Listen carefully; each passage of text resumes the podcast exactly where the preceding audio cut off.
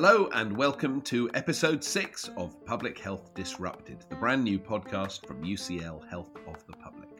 I'm Xander Van Tulleken. I'm a doctor, a writer, a television presenter, and I am prepared to do pretty much anything to start a conversation on public health.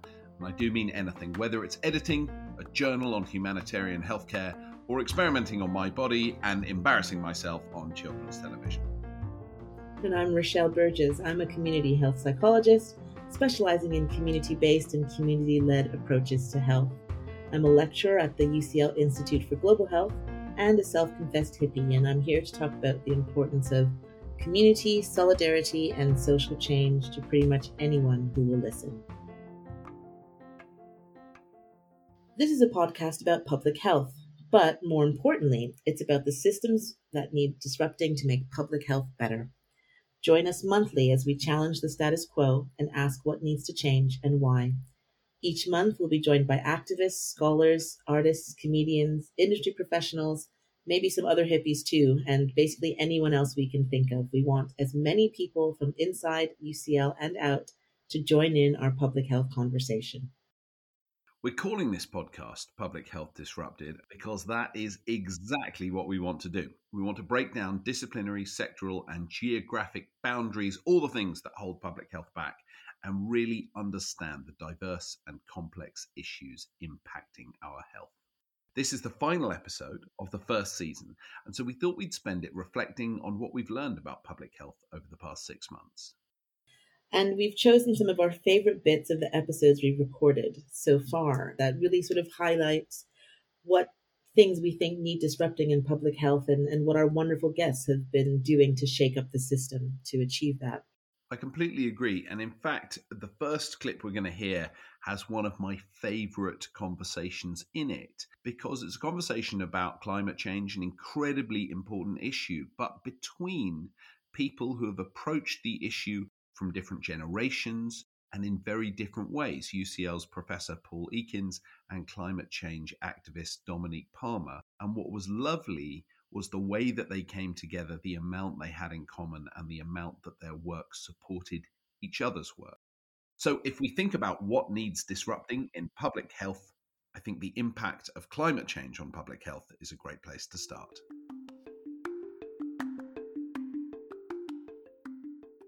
I'm sure anyone listening to this, they will have seen on their television screens on numerous occasions during the course of this year the floods, the hurricanes, the wildfires all over the world, hottest ever in Siberia, killing 33 people in Australia, in the west coast of the United States. I mean, this is uh, this is climate change. Climate scientists have been saying for 20 years that we can expect those kinds of phenomena to get worse and to become more frequent. And that's exactly what's happening. And, and the one perhaps I, I should have mentioned first but didn't is, is the heat stress. Europe was among the worst continents affected by heat stress in terms of people actually dying early because of um, excessive heat. And of course, in poorer countries where a large part of the labor force actually has to work outside, working outside in, in temperatures of between 30 and 40 degrees, where you're expected to work for eight hours a day, you don't live long under those circumstances. And again, we can expect those temperatures to increase over coming decades unless we get a handle on climate change and actually start reducing our greenhouse gas emissions.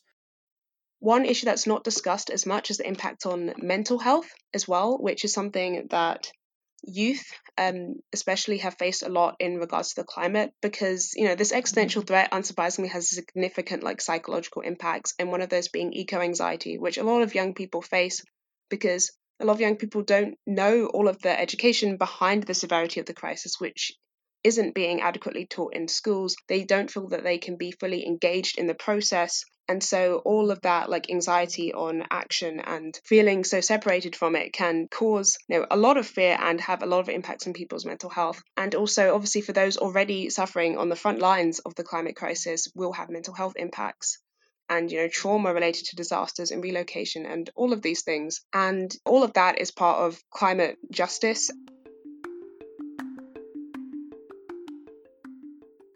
Yeah, I mean, I also agree that that was one of my favorite episodes.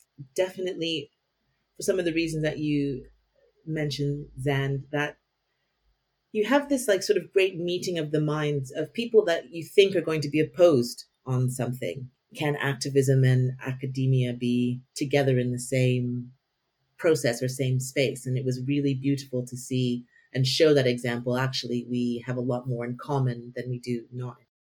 But the other thing that I thought was really special about that first episode is it started to highlight the intersectionality of all these different specific health consequences that are linked to climate change. And Dominique in that excerpt talks beautifully about the ways in which mental health is affected by by climate change and then we go to another episode on comedy which is about something entirely different and we hear these same issues coming up in in episode 2 with Laura Lex as she describes her her own personal experience with this eco anxiety and what that meant to her.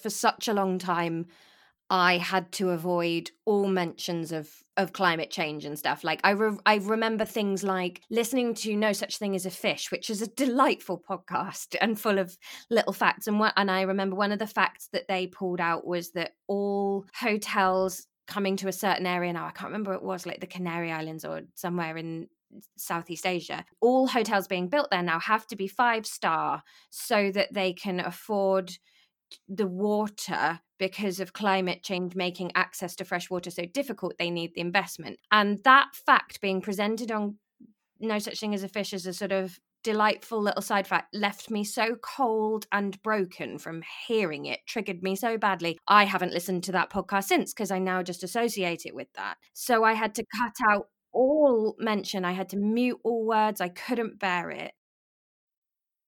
So, from the global to the local, this theme has come up again and again climate change, air pollution, and it was brought up by Keir Starmer in episode four. And in that episode, we explored the way that public health and legal rights intersect. I think it's extraordinary to hear a modern professional politician talking in detail about their work and with expertise these days environmental and health impacts are taken into account and quite right too. I think if you look at what, for example, Camden Council is doing. There's a wider piece of work which you see on areas like air pollution, which is an obvious public health issue. In and around Camden, the Euston Road, we've got a real air pollution problem, and that has to be addressed and taken into account by the council when they're designing not only new builds and planning consent, but also how we use our roads. And one of the things that Camden's been trying to do is to get as many cars off our roads as possible. That's why you see the various changes to the traffic systems, etc. So it is, I think, now much more central to the council's decisions because if deaths from air pollution were recognised for what they are, they ought to be front page news in terms of the numbers of people that die from uh, things like air pollution. But it isn't in the same way. So I, I think it is becoming increasingly important and central to what good local authorities like Camden do.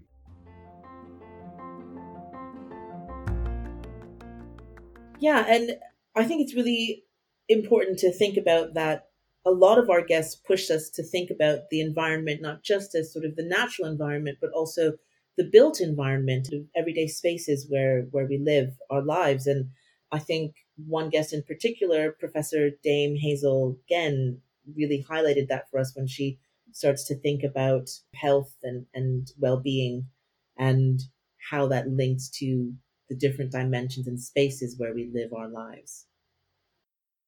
I think if we think about the things that affect health and well-being, not illness, but what affects health and well-being, things like having enough money to feed your children, having a roof over your head, safe conditions to live in, safe working conditions, appropriate education, decent air to breathe, security at home and elsewhere. If you think of all of those things that actually affect our health, the law is involved in every single major determinant of health.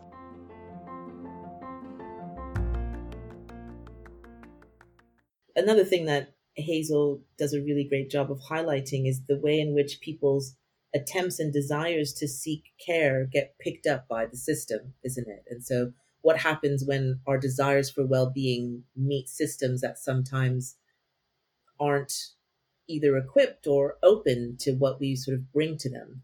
Right. So, who is being listened to and who isn't? It's something we heard about in loads of different episodes, but most clearly in episode three, when we spoke to the founders of the campaign Five Times More, who are raising awareness of the way that black women have higher rates of complications during pregnancy and birth in the UK. Here's Tinuke sharing her own experience with us. I actually had a really terrible experience giving birth to my son. He's now three. I won't go into the details, but it was very traumatic. Uh, I had late diagnosed preeclampsia, which led me to be induced. And essentially, I, I, just felt like I wasn't listened to by the midwife, and it led me to have an assisted birth, which in and of itself is not the end of the world. But my experience and the way I was treated, I just left feeling like nobody listened to me, and my pain was dismissed, and I wasn't taken seriously. I mean, that's always just a really hard thing to listen to, but also not a surprising thing to hear. It seems to happen pervasively across every space of care and support that you can imagine. You know, just later in that same episode, Dr. Carol Rivas from the IOE told us about her experience and some of her research in the space of diabetes and sort of looking at how the health system isn't really set up to listen to patients as as much as it should be. So, for example, if I take the diabetes study that I've just completed, we interviewed healthcare professionals, and a lot of them said that they were giving bad care even though they didn't want to. So, their local communities, often very disadvantaged, had multiple jobs, worked during the day, worked in the evening, couldn't come to the clinic to get healthcare, really couldn't focus on their diet. So, uh, as I said, it was diabetes. They couldn't focus on a good diet because they were too busy just working. And the staff wanted to give them time to help them to self manage, but they were driven by incentivization. So, it's quite a managerialist culture within healthcare. And so, they wanted to get their QOF points, quality outcome points. I've forgotten what the F stands for, sorry. Evidently, none of us know. so, so they wanted to get their QOF points so that they could give basic care. And so what they were doing was actually just forcing the local population to come in to have their blood pressure monitored, putting pressure on them to do that so that they could get money from the government. And that was an opportunity cost loss because they then didn't have the time to do what they really wanted to do, which is listen to their patients. So, our guests have identified issues with the public health system from a structural perspective all the way down to an individual level. But they didn't just bring us problems, we also got to talk to them about their work and how they're helping to improve the health of the public. One of the things that most struck me was that everyone we interviewed had made a difference, perhaps in some cases to an individual person or a small group of people, and in some cases to an entire set of policies or the way that a state tackles a problem. But in every case, it was because they, as an individual, had taken an interest and were passionate and creative and imaginative about it. And that, that to me was genuinely inspiring. Yeah, that's a, that's exactly right. I think one of the things that really struck me across all of our presenters and, and speakers was that it made me think about some of the literature that I've been reading on social change over the years. And, and one of those really great pieces that has always stuck with me is about this philosophy and psychology of small wins. And it talks about how oftentimes with social change, we assume that it must always be big and loud and the culmination of mass movement and pressure that hits a tipping point and then everything changes. And those are the big examples that we can think of. But what this paper and this paradigm asks us to remember is that actually all of those big moments are built up with small moments of change that happen individually or in small groups that build and, and culminate. And so we have to celebrate those small wins that sometimes are focusing just on, on an individual patient or a specific group of people at a community level, in addition to the long term work of getting those big changes to happen. And the beauty of small wins, really, is that if you put enough of them together, each of us working either with communities, small communities, or within our households or our families, these building of small wins come together to have big wins that result in societal change. They're just as important along the way. I think you've really nicely clarified an idea that was present in all of our conversations on the podcast that clearly we were speaking to a group of individuals who were, every single one of them, in some way involved in changing the world and improving the health of the public. And yet, individual action is not enough on its own. People have to work together, tackling these issues with small wins, building towards institutional change and societal change. There's an enormous danger in thinking that individuals can do this by themselves. And I'd like to say absolutely categorically that they cannot, because so much of the solution to climate change and the reducing of the emissions that cause it has to come through large scale investment. And obviously, individuals can help by consuming differently and giving market encouragement to those sorts of changes, but they can't bring about those changes by themselves. That has to be done by governments working with businesses in a certain way, and that can only happen through political pressure and political change. And the climate youth movement has been a very important part of that.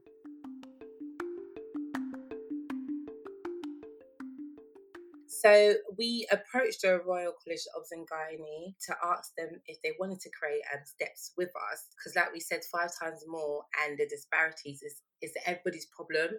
It's just not um, a black women problems, everyone problems. So we thought, you know what, the best thing to do is to join forces with Obs and Gynae and come up with five steps. So we joined forces with them and came up with the five health professional steps, which has got a lot of attention. Uh, a lot of people are happy with it. A lot of midwives are happy that the steps are there. It's steps that they are already aware of, but it's nice to get a little reminder. And it also puts mums at ease because they know that, you know, something is getting done for them to have better health outcomes. And I think if we really want to, I guess, harness the sort of collective power of arts, I would include in that nature and other sorts of community assets. We've got to build these sort of creative health partnerships and Uh, operationalize them in that sort of systems way. And that requires big change, you know, at policy level, at funding level, at management level, and, and strategic levels. It requires cross government working, cross funding working. And I think there are opportunities to do that. But really, it's only going to work if, again, communities and particularly the most vulnerable members of society are put at the heart of that. This idea of working together, this idea of communities, obviously is music to my ears and my heart and my soul. And this was so nice to see it and hear it across all of these different spaces and different disciplines, talking uh, about the importance of that and the importance of integration and rather rather than seeing things and particularly seeing public health as separate to things like the natural or built environment or the legal system or arts and culture a lot of our guests hated the idea that we were working in these silos and just kept begging for ways in which systems and people could be brought together and how important it was to change that so that the different parts of our experiences could be brought to the fore and, and as parts of improving health and well-being. And I think one of my favorite guests who's captured this really eloquently was Dr. Harold Offeh, the amazing artist who spoke about his work at the intersection of art and healthcare and these different social dimensions.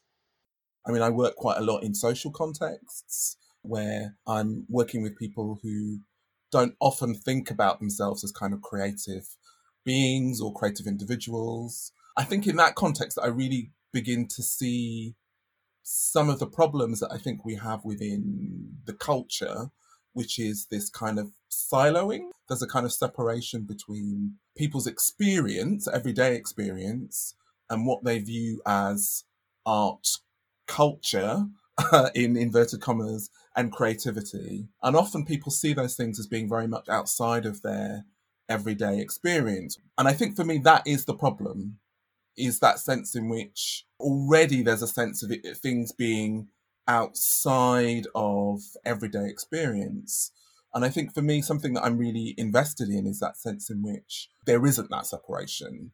Is that, you know, as as humans, we explore and use all the tools that are available to us, including creativity. And I think when you begin to have more of a kind of holistic perspective, I think it begins to kind of counteract some of the damage that comes from people lack of access to certain areas of art and creativity.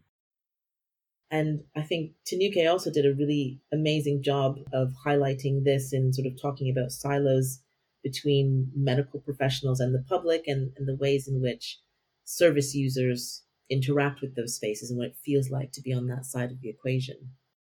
I believe it's really, really important to allow, forgive me for lack of a better term, but allow the service users, if you like, the people who are on the receiving end of the treatment to actually have a voice. Because ultimately, I feel like things before anyways used to happen in silos and the doctors and the nurses and, and everyone else i know they have everybody's best interests at heart but it was all done up there and us as patients we didn't have a clue. We were just on the receiving end of it and, and that was it. And dame professor hazel genn who also argued that our services needed to be integrated rather than spread out. And and both her and harold spoke about taking more holistic approaches when delivering health services we're going to keep coming back to this question of kind of integrated services because I do it's the point that Keir made before and I'm absolutely this is kind of my mission at the moment is to get things better integrated having much more of a holistic approach to the needs of pe- pe- people it, well getting help to the people who have the most complex needs Changing the system as a society is important, but so is keeping it personal. And this is something we heard from comedians Dr. Matt Winning and Laura Lex when talking about the power of comedy to discuss healthcare. It's finding ways to talk about it that people understand. And I think comedy is a good way of sort of breaking down. You have to simplify everything. You have to make it simple for the joke to work. And you also have to make it shared experience. So it has to be about something you all know about. I don't want comedy to ha- to t- tell me what I should and shouldn't be doing about something. I want comedy to tell me about stuff and then I'll make my own mind up. It was something I really tried quite hard to do with trying was not to lay any conclusions down, but just to go this is my experience and whatever that brings up for you is fine, but I made that show so personally about my mental health because I didn't want to go, and here's how you should treat people with mental health. Actually, this is how we want to be treated because I don't know. Everybody's different. What I wanted to do was, and what I think comedy can do brilliantly, is you're allowed to be utterly personal. You're allowed to tell anecdotes. It's the opposite of academia. It's the opposite of a thesis or an essay. You're not looking at the detail and then extrapolating out to a big theory comedy is involved in the detail, work on the detail. That is what makes comedy very different to everything else and, and what makes it engaging and why you don't feel like you're having stuff rammed down your throat when comedy is done well. So perhaps this is why so many of our guests are changing the world through community and grassroots organising. They're combining the personal with the power of the collective. In fact, a lot of our guests were very passionate about ensuring that any changes we make are community led and empowering people who are normally disenfranchised from the system.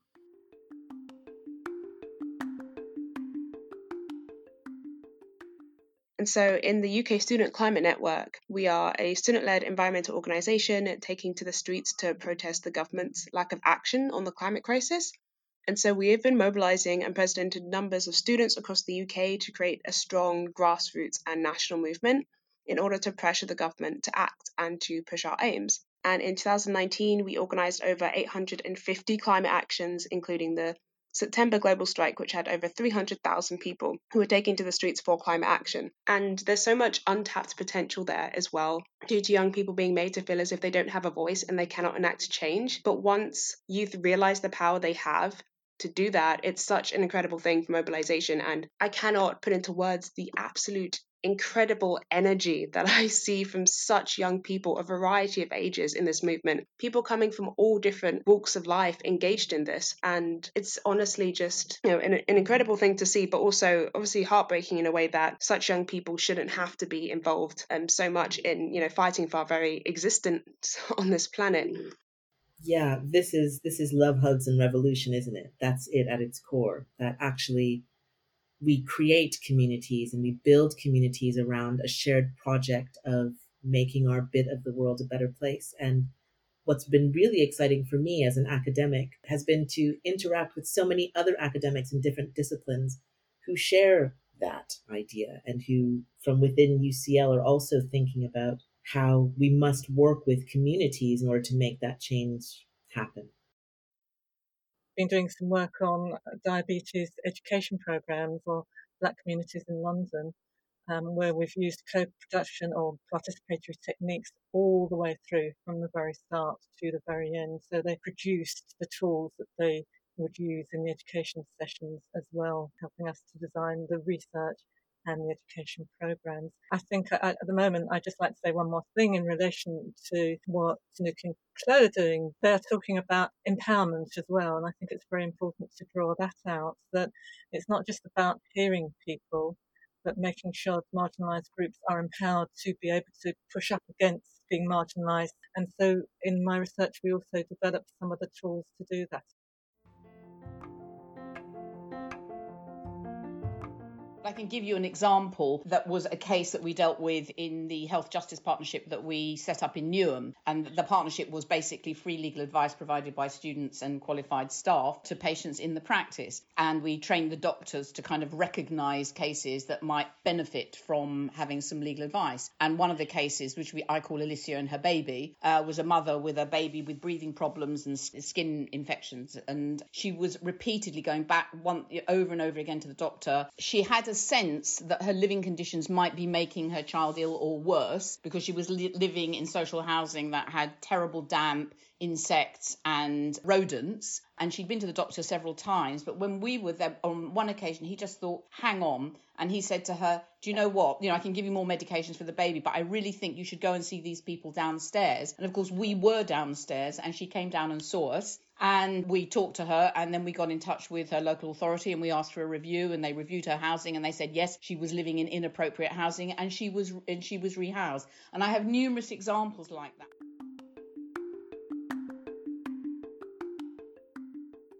And our research has shown that arts and creative engagement elicits a range of different health as well as social and behavioural outcomes. We see increases in positive social experiences leading to reduced social isolation, increased opportunities for learning and acquiring new skills, and we, we know that that's important for good cognitive health. We see increased positive emotions, optimism, hope, enjoyment, and a sense of belonging increased self esteem, a confidence, self identity, and sense of identity, increased inspiration and opportunities for meaning making, and overall healthier lifestyle changes. For example, increased visits to museums and green spaces once you've been encouraged to come. So there we have it a short summary of all the great conversations we've had in the first season of Public Health Disrupted. But at the end of every episode, we also asked each of our guests to describe an artifact, like a poem or an object or a song or an experience that has really disrupted their their thinking, and they definitely didn't disappoint. So, Zen, did you have a favorite? I love that a lot of the artifacts were things that I maybe knew but had not paid very much attention to. Keir Starmer chose a sculpture that I must have walked past a hundred times over the last few years. But I think I think my favorite thing was Harold Offeh. I maybe just assumed that he would choose a painting because he's an artist or at least a piece of art.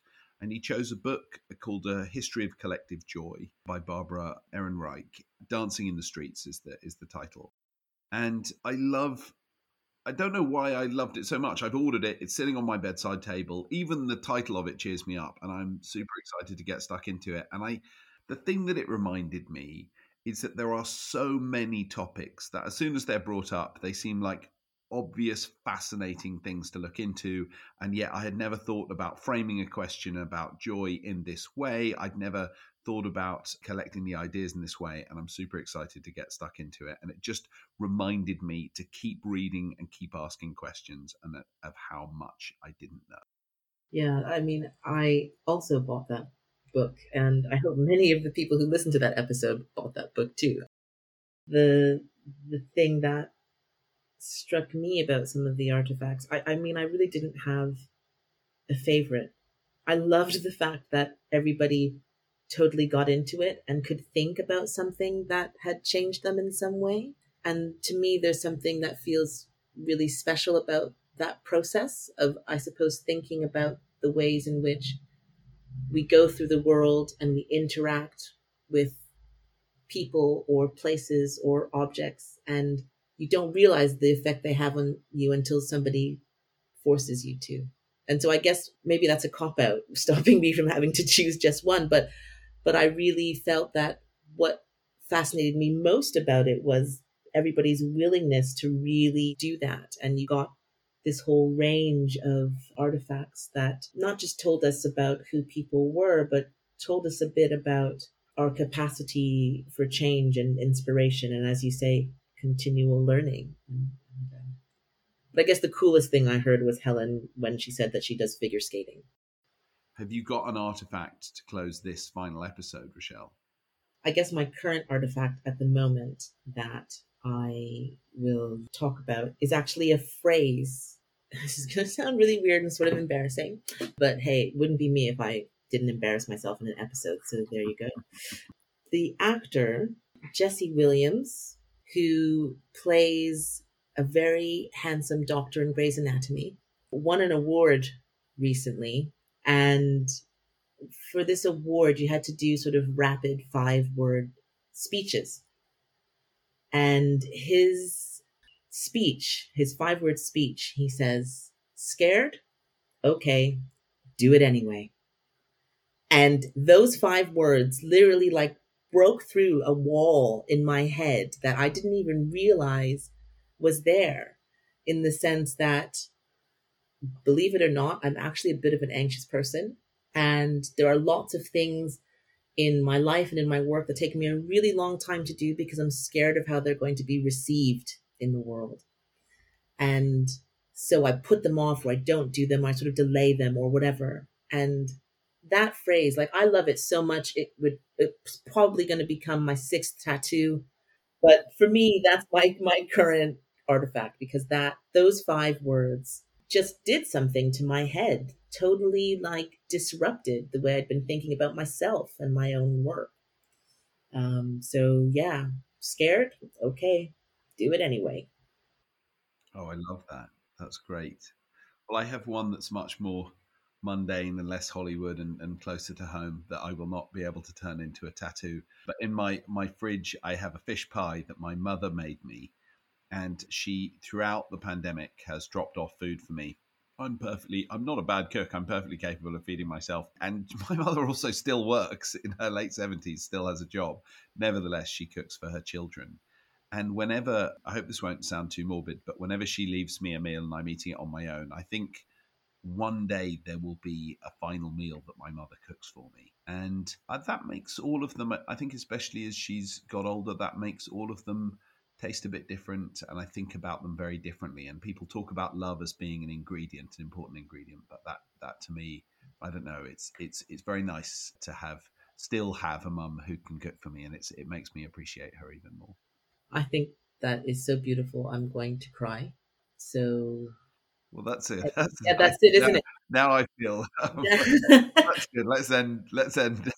but God, it's so it's so beautiful. Like I mean, God, I miss my mother desperately, yeah. and that's it, isn't it? That's nothing tastes like your mother's your mother's food, and I think it's so special that you're cognizantly aware of the importance of that. And I think a lot of times we don't like to think about the impermanence of life, but mm. when you do, you're able to really hold the beauty of things a bit more. So I don't think it's morbid. I think it's maybe the most beautiful thing. I'll get you the recipe.